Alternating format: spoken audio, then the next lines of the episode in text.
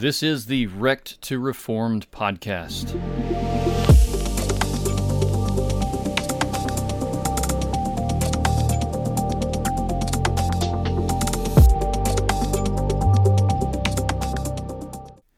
Welcome back to Wrecked to Reform podcast. I'm your host, Randy Adkins, and today on this episode, we are talking about hell, the eternality of hell. Now, a proper understanding of hell is taught throughout Scripture, and we have to make sure that we get our doctrine of hell from the Word of God. I had an interaction recently with someone who was a Universalist um, in the heresy of Universalism. Now, last episode we talked about uh, the heresy of sinless perfectionism. This is, you know, obviously a, a false doctrine being taught by a lot of different people. But universalism is uh, definitely unbiblical, to say the least. And the idea is that Jesus died for all men, meaning that all men are made alive. And it's it's a poor interpretation of Romans chapter 5, the two different um, federal headships. Where they go wrong is that all in Adam die and all in Christ are made alive. Well, the thing about it is is that everyone is born in Adam. They're born in death. They're born in sin. And yet it's the supernatural work of God in the heart that causes one to be born again to have faith in Jesus. And so they're taken from the realm of death into the realm of Christ's glorious light, the light of the Lord. And so they're they're brought from one position and placed into another by the supernatural work of God in the heart. All in Christ are made alive. And you have to be in Christ. So Jesus didn't die for every human being on the planet, He died for His elect people. And so what universalism gets wrong is they have a very poor hermeneutic and a a heretical understanding of the gospel because here's here's one of the big problems is that okay if everyone is going to end up in heaven and I do believe that some of them believe that even the fallen angels are going to be in heaven which that is obviously false. On judgment day those who do not have faith in Jesus will be cast into the lake of fire. All whose names are not found written in the lamb's book of life are cast into the lake of fire. That's revelation 20 verse 15 so we can see that those who don't have faith in Jesus are going to be thrown into hell. That is that judgment day that is quickly approaching, um, and, and quickly as as meaning that the moment that you die, you will see God and you will answer to Him, and you will either be thrown into hell or to be absent from the body is to be present with the Lord if you're in Christ. Now, the misunderstanding, I think, of the universalist is is that right there is that they don't understand the differentiation between those in Christ and those outside of Christ. Because when Jesus told the Pharisees, You are of your father, the devil, that was not a pleasant thing to hear, obviously. But the Pharisees well deserved it because they were of their father the devil, and they wanted to murder because the devil's a murderer from the beginning. He lies and kills, and that's how he kills. He kills through lying, deception, deceit. But when we're talking about those in Christ, we can go into Ephesians chapter 1, we can go into um, John chapter 3, when he's talking about those unless one is born again, born from the born from above in the Greek, he will never see the kingdom of God. So there's that understanding that if uh, unless you are born again, and that happens in this temporal life, unless you're born again, you will never see the kingdom of God. So uh, it just follows the logic that if you die having never been born again, you will never for all of eternity be born again. And therefore, forever, for all of eternity, you will spend eternity in hell. So there's one aspect pointing to the eternality of hell. Here's a few uh, verses to back up what I'm talking about. Revelation 14:11, and the smoke of their torment goes up forever and ever. They have no rest day and night, those who worship the beast and his image, and whoever receives the mark of his name. Now notice this isn't, you know, talking about every person outside of Christ. This is talking about a specific group, but it goes for the same people who are in hell. They all go through the same torment, not necessarily the same level of torment. There are different levels of, of hell, but as far as, you know, torment and judgment. But we see here that this specific group will be tormented day and night forever and ever. They have no rest. The smoke of their torment goes up forever and ever and those who worship the beast and his image. So here's a category of people who have no salvation whatsoever, forever and ever. As far into the future as you want to go, they have no salvation whatsoever. So, uh, obviously, hell is eternal, at least for some, which would destroy the idea of universalism. Uh, but let's go a little bit further. Okay, Mark chapter 9, verse 47 and 48 If your eye causes you to stumble, throw it away. Throw it, throw it out. It is better for you to enter the kingdom of God with one eye than having two eyes to be cast into hell, where their worm does not die and the fire is not quenched. So he's talking about hell. Now, Jesus obviously used a, a word that the Jews would understand as a burning um, trash heap. However, he's using a physical representation to teach a spiritual application, and that is that in this place called hell, their worm does not die and the fire is not quenched. And we see that hell is eternal, and they never die, and the fire never quenches so they're always in torment.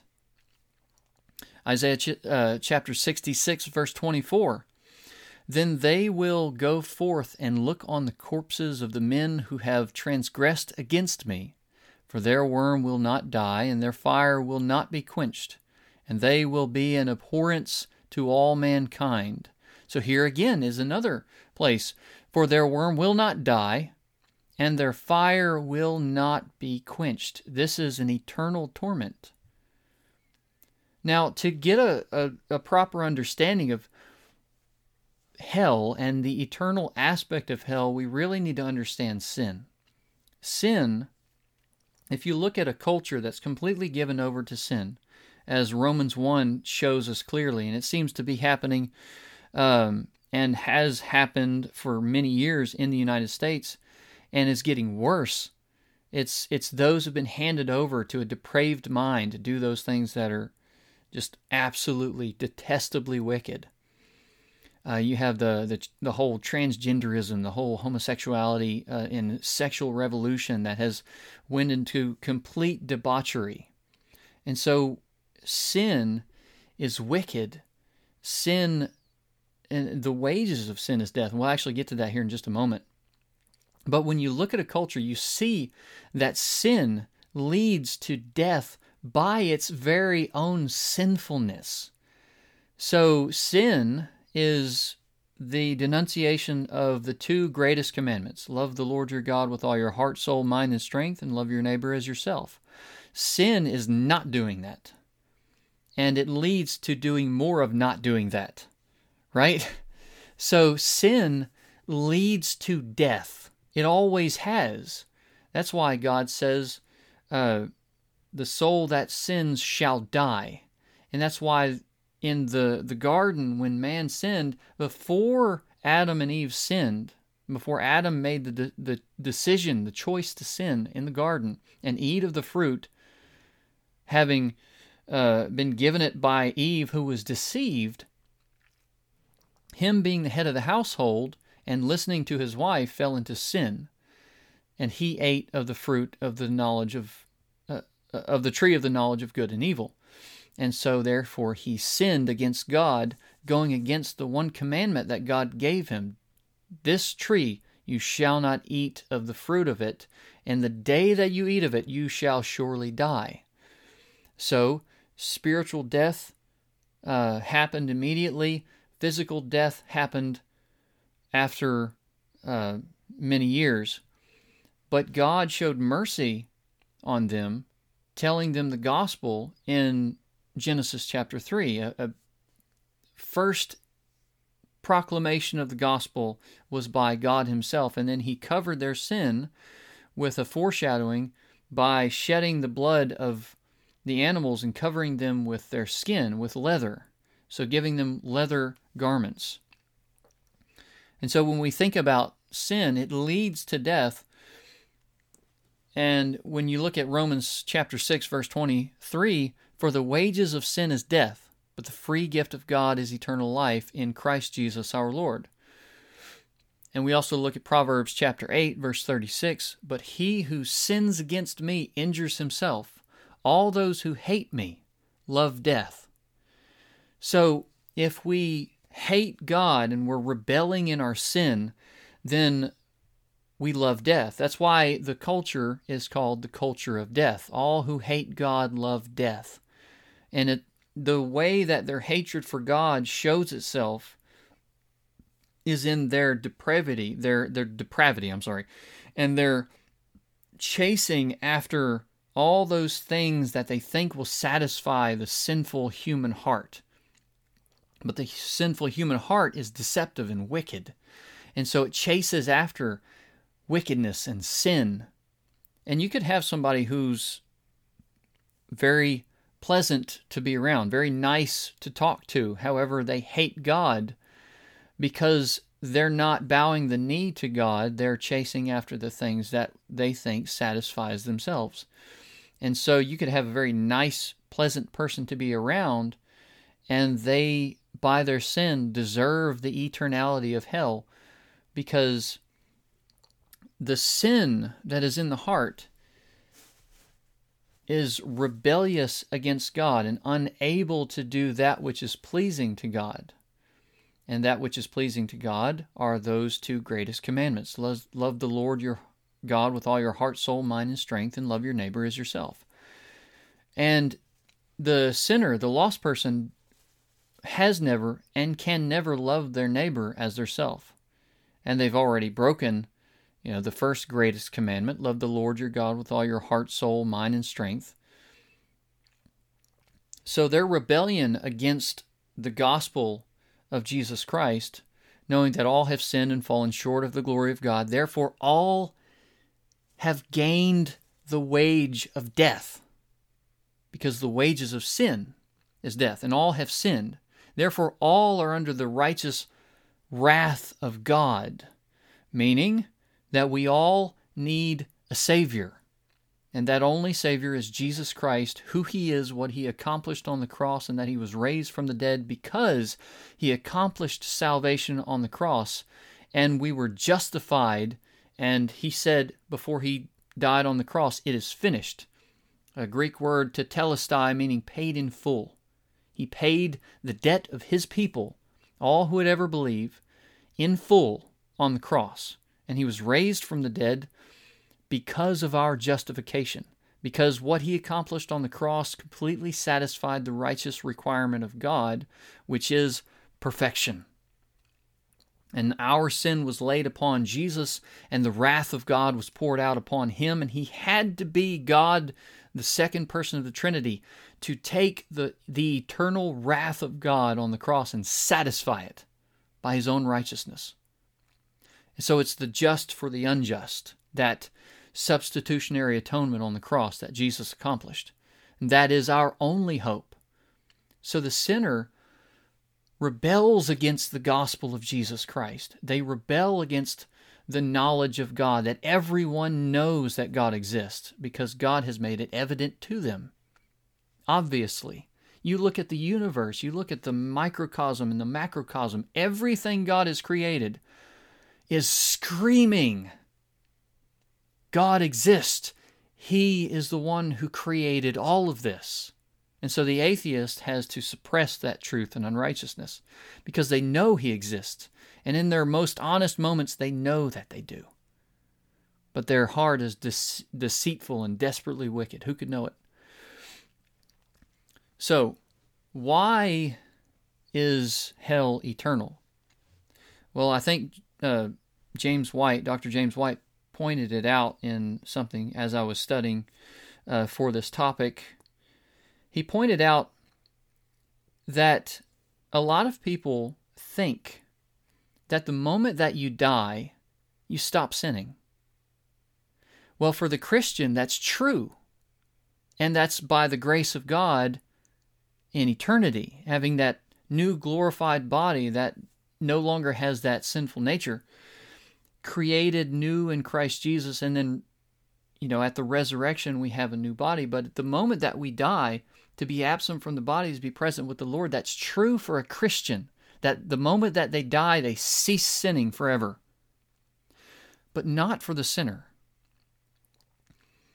So when the sinner dies, the hand of restraint, as Dr. James White again pointed out, and I think he's he's dead accurate on this. The moment that a sinner dies apart from the grace of God, God's restraining hand is removed from his life, removed from his depravity. So he goes full headlong into the sinful desires that he has been restrained from for his whole life by the grace of God. And so he gives full on into his very nature, which is sin.